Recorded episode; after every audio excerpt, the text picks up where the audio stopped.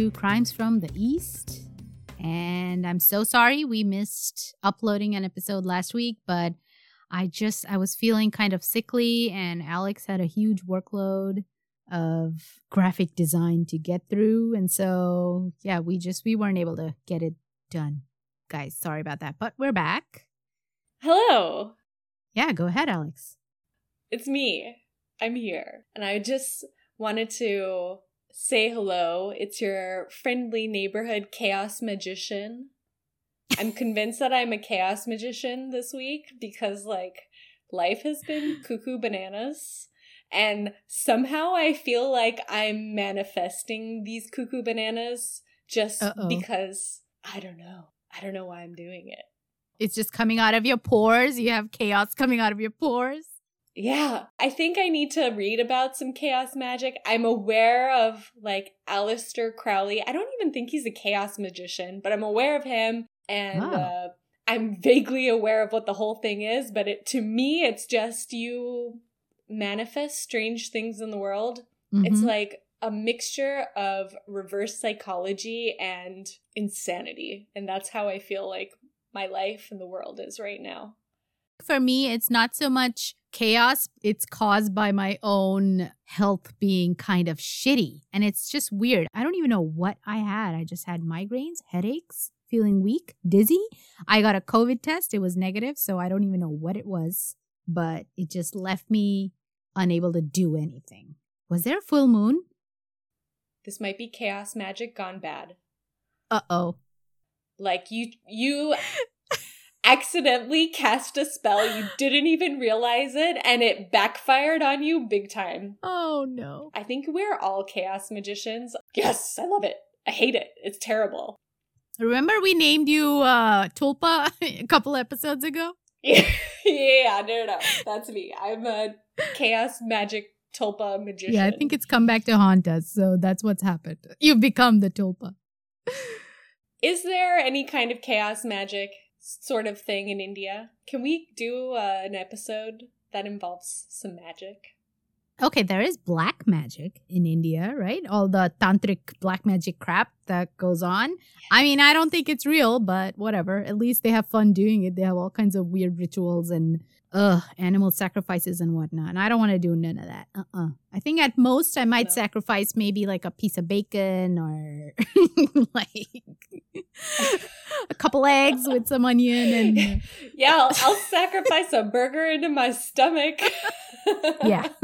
We're going to have to do some kind of uh, sage cleansing or whatever to kind of get our mm-hmm. lives back on track and yeah. Well, also, I think not just us, but there's been so much chaos in the world. Like, just looking at the state of things in India, my gosh, it's it's just yeah. terrible out there. And if any one of our listeners live in India, like, take care of yourselves, take care of your families, stay indoors as much as you can, and if you're able to help others, do so carefully through donations or yeah do so carefully for oxygen and funds and whatnot like gosh, like our hearts and our thoughts are with all of you because my mom still lives in totally. India and she's been isolating for like a year now. She still got COVID.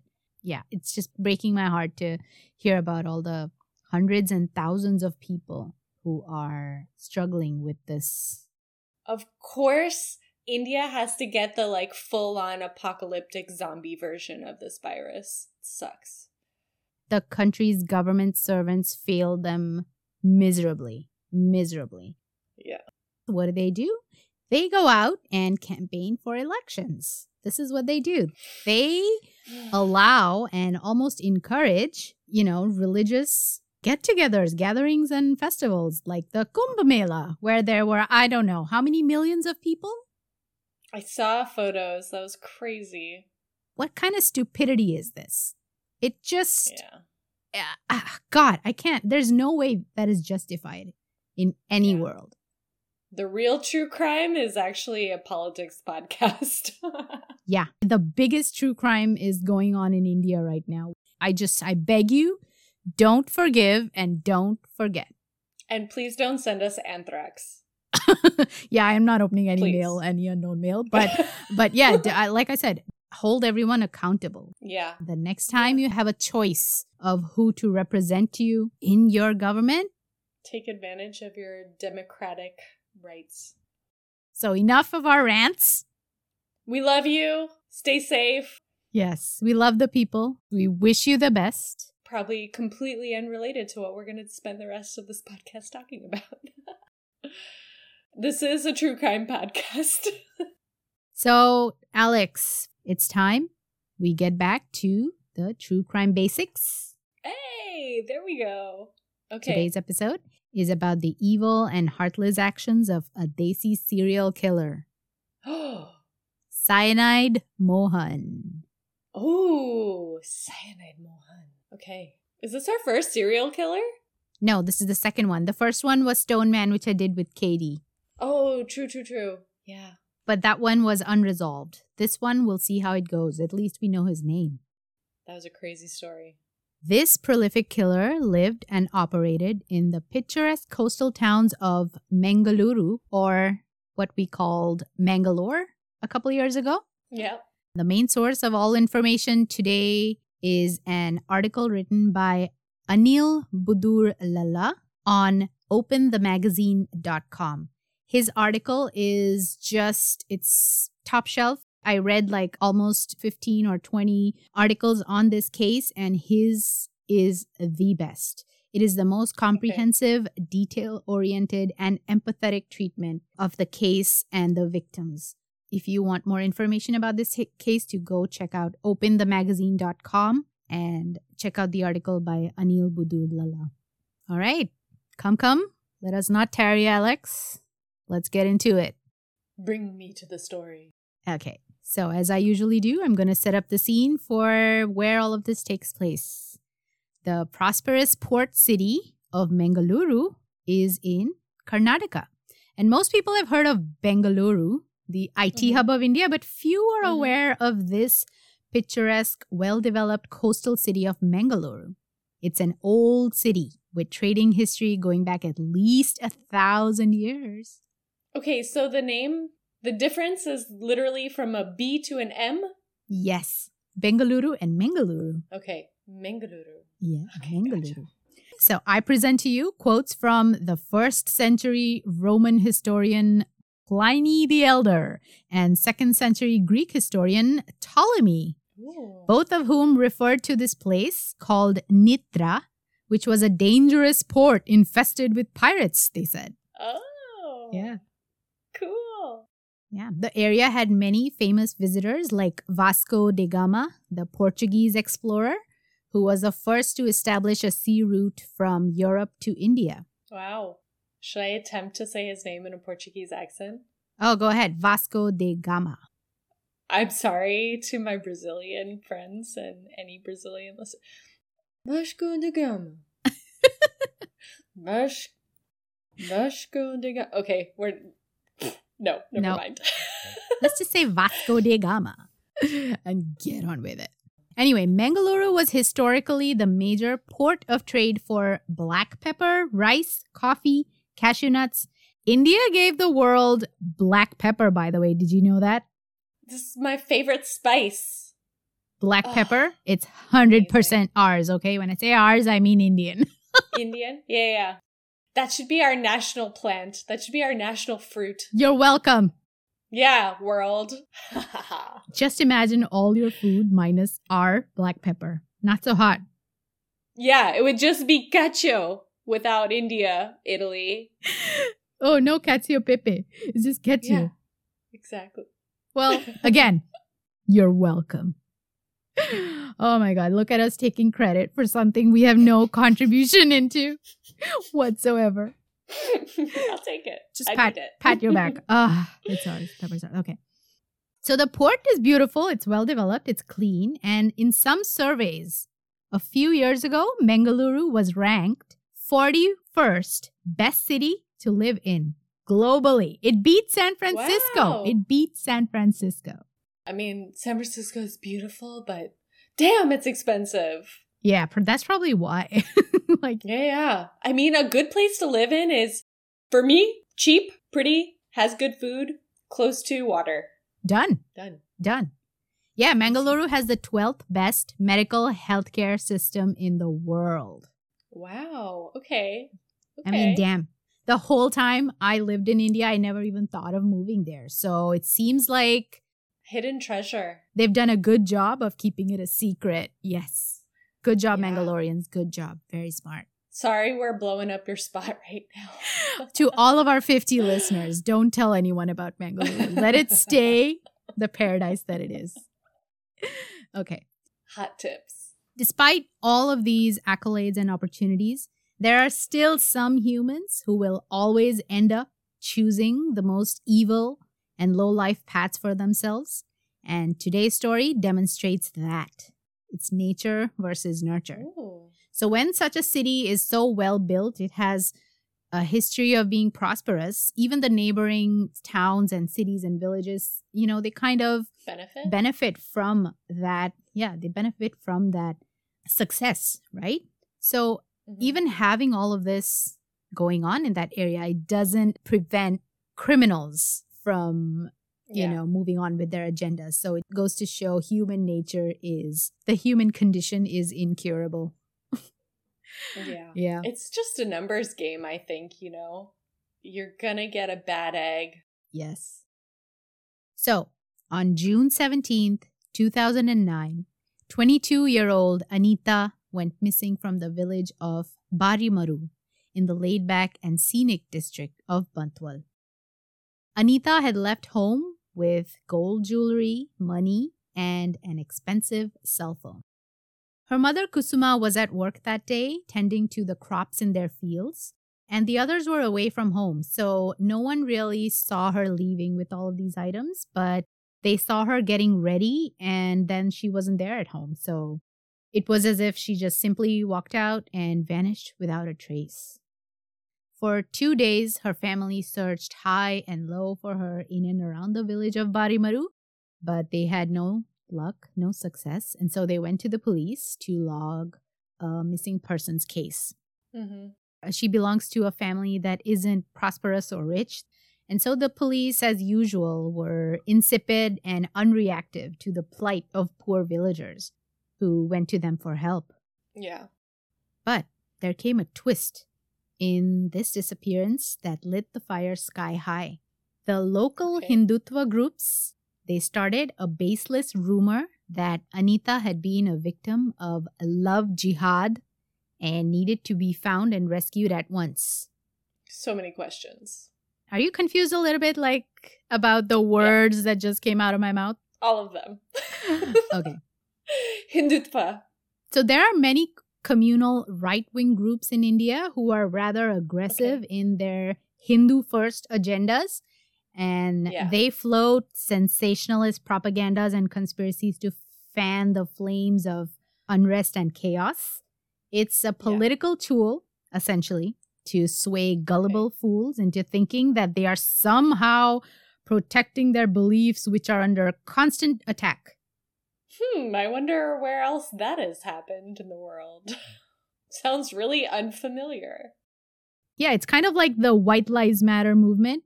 Like multiply that by a hundred times and add a bunch of violence in there. There you go. White nationalists, you don't have to feel so bad.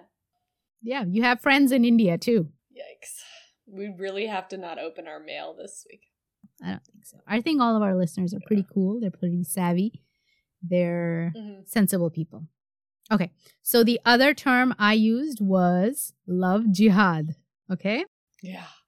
Yeah. Now, this is one of those dumbass conspiracies created by right wing groups, which alleges that Muslim men seduce, deceive, and kidnap Hindu women to convert them to Islam and have multiple kids to increase their population. Are you feeling stupider just by hearing those words? I'm feeling very goaty right now. Hmm. Yeah, I feel stupid just by listening to that. Mm-hmm. Uh, well, there are enough fools who believe in this garbage, so that's that's the sad part. And unfortunately, we're making fun of this, but it is a very serious misinformation campaign, and many people have lost their lives because of such allegations. Yeah. And so, in our case, even the local police themselves were claiming that it was love jihad and that the family of Anita should just forget about her, that she had simply run away. Some communal group in Barimaru, when they decided this was a perfect opportunity to exploit the distress of a family, calling it a case of love jihad, and they made sure it went into the media. So the whole community got behind it, and so did the right wing groups, and they kind of pursued it, made it a big deal. Yeah. They had protests and they threatened to burn down the police station if they didn't find Anita soon. So it kind of backfired. Good attention, but for the wrong reason, hey? Yeah. It served Anita's family well. Yeah. But also a bunch of prejudice. Inspector Nanjunde Gowda, the head of the Shampigehalli police station in Bangalore, was put in charge and quickly formed a team to investigate the disappearance. So it looks like the big guns were called in from the capital city to look at this case with the utmost urgency. Why? Because okay. it became a matter of religion instead of yeah. a woman who had vanished. Unbeknownst to the officer and the family, Anita's body had actually been found in a lady's bathroom at a bus stand a hundred miles away. She was found deceased, frothing at the mouth. The family and the and the police looking at this case had no idea about it. They didn't realize because they didn't identify the body. Officer Gowda's team tried to trace Anita's cell phone and her landline. They looked at the cell phone records. They found that there was a number that she spoke to quite often and for long periods of time for the past couple of months. It belonged to a man in the neighboring city of Coorg. The man was located but surprisingly, he said that the cell phone was being used by his sister Kaveri. Mm-hmm. And Kaveri had herself been missing since March of that year. Oh my gosh. Yeah. What what year is this again? 2009. Okay. So are we still in flip phone territory? No. We're beginning to smartphone. 2009. It's I think the first i iPhone. So this was definitely flip phone time. I believe I had a Samsung phone at that time. It wasn't a flip phone. Okay. It was kind of like, well, it wasn't a smart smartphone, but it had a lot of nice apps and stuff. Yeah. Okay. So Kaveri's call records were scanned, and the number that she talked to for the longest period and late mm-hmm. into the night was traced. And that number belonged to a woman called Pushpa. Pushpa had been missing for a whole year. Oh my god, there's just a trail of missing women. Keeping the chain of investigation going, Pushpa's call records led the officer to yet another missing woman called Vinuta, who had been missing the year before. It's like a frickin' dominoes. Bit by bit, number by number, police uncovered a trail of 20 missing women from the villages and towns surrounding Mangalore. It was as if a curse bound these women together to an unknown fate. The initial suspicion of the police in this case was that it was some sort of human trafficking ring. Like, since the majority of these women came mm-hmm. from marginalized groups where they were at a socio-economic disadvantage mm-hmm. um, because of which they were all unmarried at that time for some reason or the other. They couldn't afford a dowry or they were past the marriageable age. And so the cops jumped to the conclusion that they had either willingly or deceptively been trafficked into sex work. Okay. So they raided many small motels and shady establishments in search of this apparent human trafficking gang, but they couldn't find a single clue. Like it, it didn't exist at all. Mm-hmm. The discovery of such a large number of connected disappeared women prompted the police to now seek out more information about unidentified decedents found in neighborhood jurisdictions. Okay. So, when someone is found deceased at a certain location and no one comes to claim the body, what happens is that the cops will perform some kind of superficial autopsy or postmortem mm-hmm. and figure out how the person died. they will print the information identifying marks and a picture in the local newspaper. Okay. And wait for someone to come and identify and claim the body as their family member. After a certain period of time, if there are no responses, they will bury the body or cremate the body. I don't know what decides one way or the other. Basically, it turns into a cold case. They just yeah. put the case away and forget about it. To their horror, they were able to connect these 20 women to uh, deceased women found in all of those towns. They had all been found dead, including Anita herself. Okay. Wow. So the case of these missing women turned into a case of murdered women. A massive number of people. 20 women. It was over a period of five years from 2004 to 2009 that these 20 women had been murdered.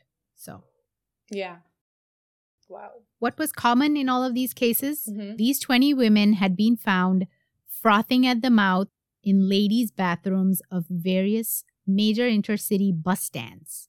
They were all dressed in special occasion bridal saris, but weren't wearing jewelry. Creepy. Which is highly unusual for Indian women traditional Indian women will have some form of jewelry on her. Yeah. They'll wear gold bangles or a necklace or nose rings and yeah. earrings. Something. Yeah, mm-hmm. something. You got to have something.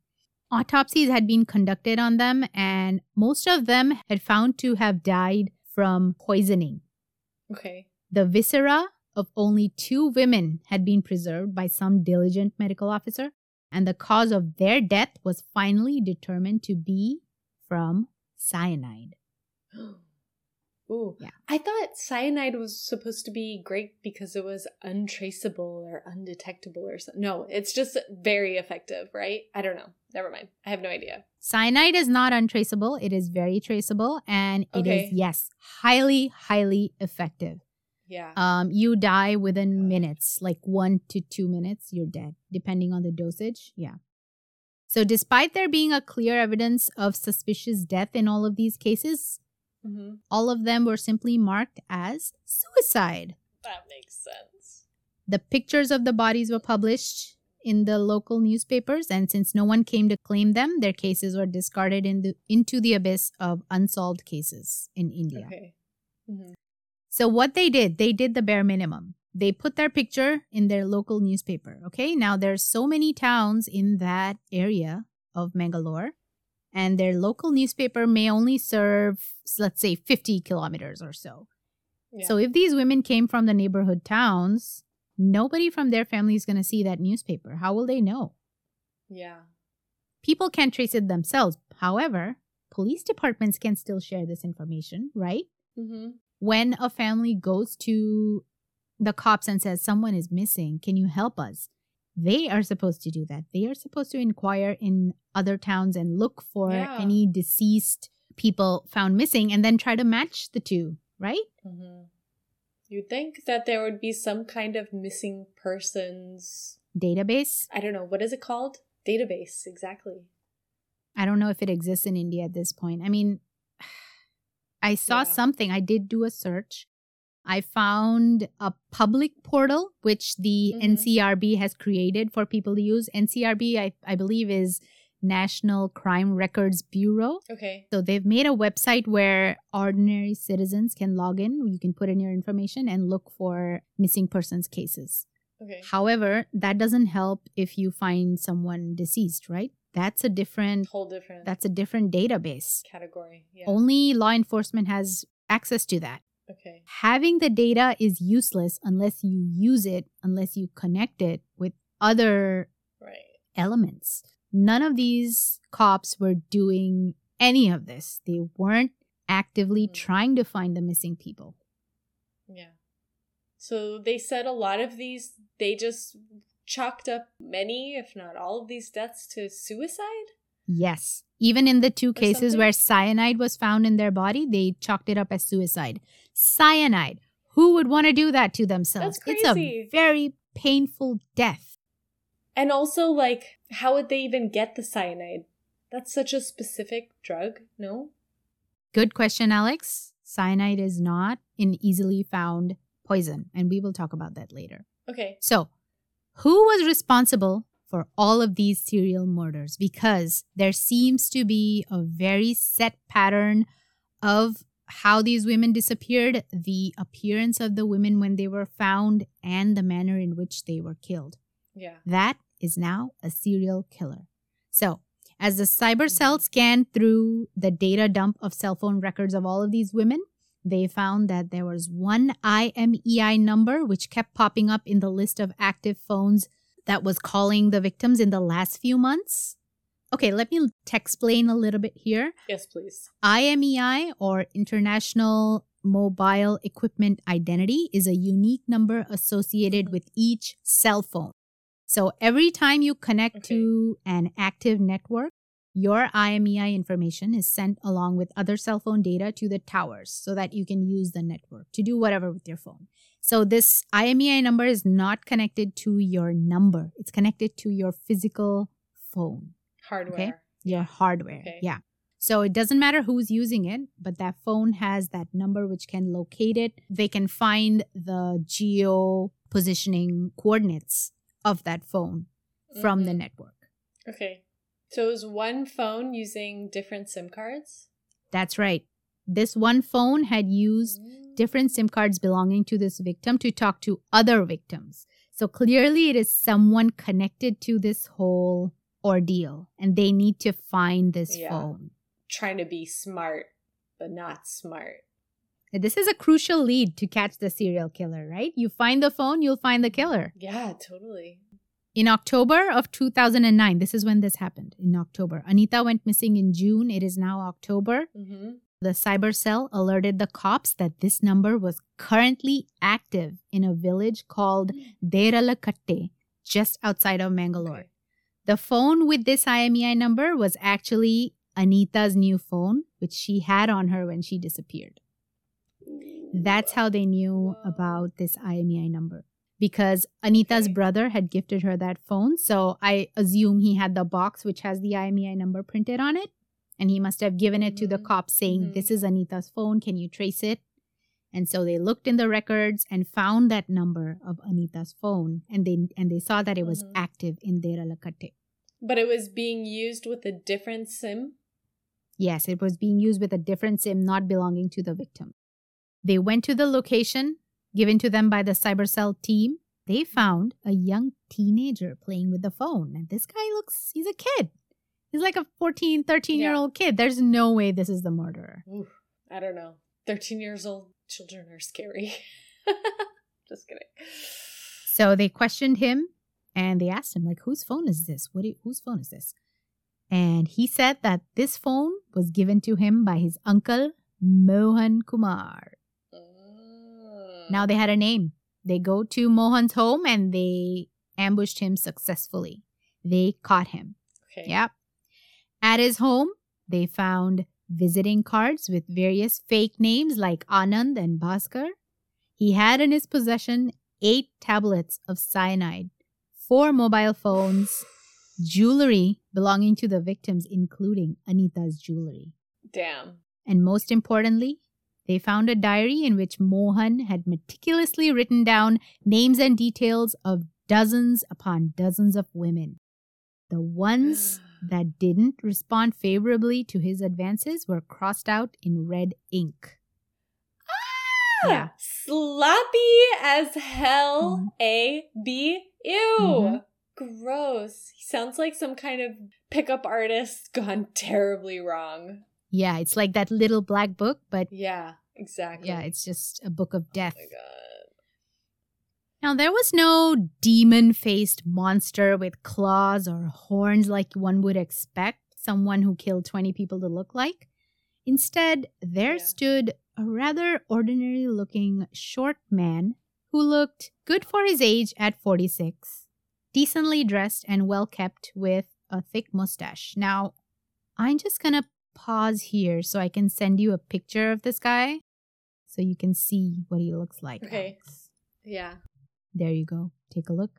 Uh, okay. Yeah. Uh, he kind of just looks like your everyday uncle a little bit, right? Just an everyday uncle. That's what they always look like, I feel like. Like unassuming, mm-hmm. quiet, I mean, sometimes they're crazy, like Richard Chase or I don't know, Charles Manson. They're like kooky characters, but I feel like a lot of times they're Ed Kempers or even worse, Ted Bundy's like almost good looking guys somehow, like normal. Oh, who was that loser? That whiny loser, Israel Keyes. Oh, yeah, exactly. Yeah, yeah. Mm-hmm. Like, you would never think this just looks like an uncle who's gonna come and drink tea and sit on the couch while the women talk or something. Exactly. Yikes. Yeah, he just looked so, so harmless. Yeah, he kind of looks like the Lorax. oh, God. I don't think he speaks for the trees, though. Mm-mm. Nope. If he does, it's a very dark message. Sorry, go ahead. so Mohan was arrested and taken in for interrogation. And although he was being accused of killing 20 women, Mohan actually confessed to killing 32 women. Wow. So he was very forthcoming. He was happy to talk yeah. and boast about his misdeeds, which is pretty typical with killers like this, right? Yeah. Like they yeah, think they're all that. I feel like once we hear a bit of his uh, confession, it's going to become all too clear the motive was very narcissistic. He was more than happy to talk. Like if he hadn't, yeah. if he hadn't confessed, it may have made the task of the cops a little harder to try and pin mm-hmm. all of these cases to him. But he told them everything. He told them about wow. 32 women that he killed. However, only 20 of these cases were concretely linked to him and he was prosecuted for them. Okay. Maybe they figured if we can at least get him for 20, that's good enough. Yeah. It's a lot of work to prepare each case and try to convict him for it. So they may have figured, let's just do these and we'll see more than it being like a lot of work if you don't have something very concrete maybe like some of the cases were not as secure and i guess you pose a risk to the entire the house of cards falling down yeah yeah exactly like maybe mm. it was a safer bet to just go with the 20 that they could definitely put him away with than try and but it just sucks because there are 12 victims who maybe didn't get the right level of justice I suspect that the police themselves had done nothing in those cases, mm. had done again the bare minimum or even less to preserve any kind of evidence. So they didn't want to bring light to it. Yeah. Exactly. They were kind of exposing their own inefficiencies, their uh-huh. own bumbling of yeah all of these cases and when yeah. they were you know bringing these cases to light if you catch someone as red handed as they caught this guy, it sounds like, then you can only look to some not so tight police work for why it didn't get picked up sooner. Exactly. Because it was happening for five years. Yeah. There were clearly very blaring signs if there was anyone looking for them. Mm-hmm. And that's the problem. Yeah. No one was looking for them no one was paying attention, no one was sharing information. Mm-hmm. And that's why he was able to get away with it for so long and commit all of these murders. So, well, we have a lot to talk about. Yes, we have a lot to talk about. We have Mohan on the hook. We have to still go over all of his MO and yeah. his choice of victims, why he chose them, how he chose them, and what he did once oh, he did choose them. I'm scared. I'm worried. Yeah, it's it's pretty sad. It's very sad and we'll go over this in next week's episode. Alex, do you have any final thoughts before we close out the episode? Any serial killer thoughts? Well, I'm going to say right at the top he didn't do it for the trees. Yeah, he's no Lorax. Even if he looks like the Lorax. Um it's like he was begging to be caught first of all. Pretty much. Because, like, yeah. It was so formulaic. It sounds very uh, ritualistic potentially because mm-hmm. of the similarities and the process that he kept seem to be repeating in the book and everything. I guess we're gonna have to hear more about how he did it. But I'm gonna put my serial killer hat on.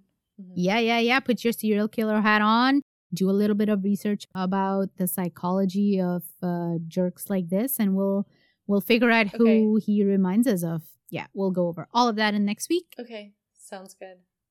Join us again next week for part two of Cyanide Mohan. Masala and spice and chaos. And chaos. Yeah. Namaste. Namaste. Bye. Bye.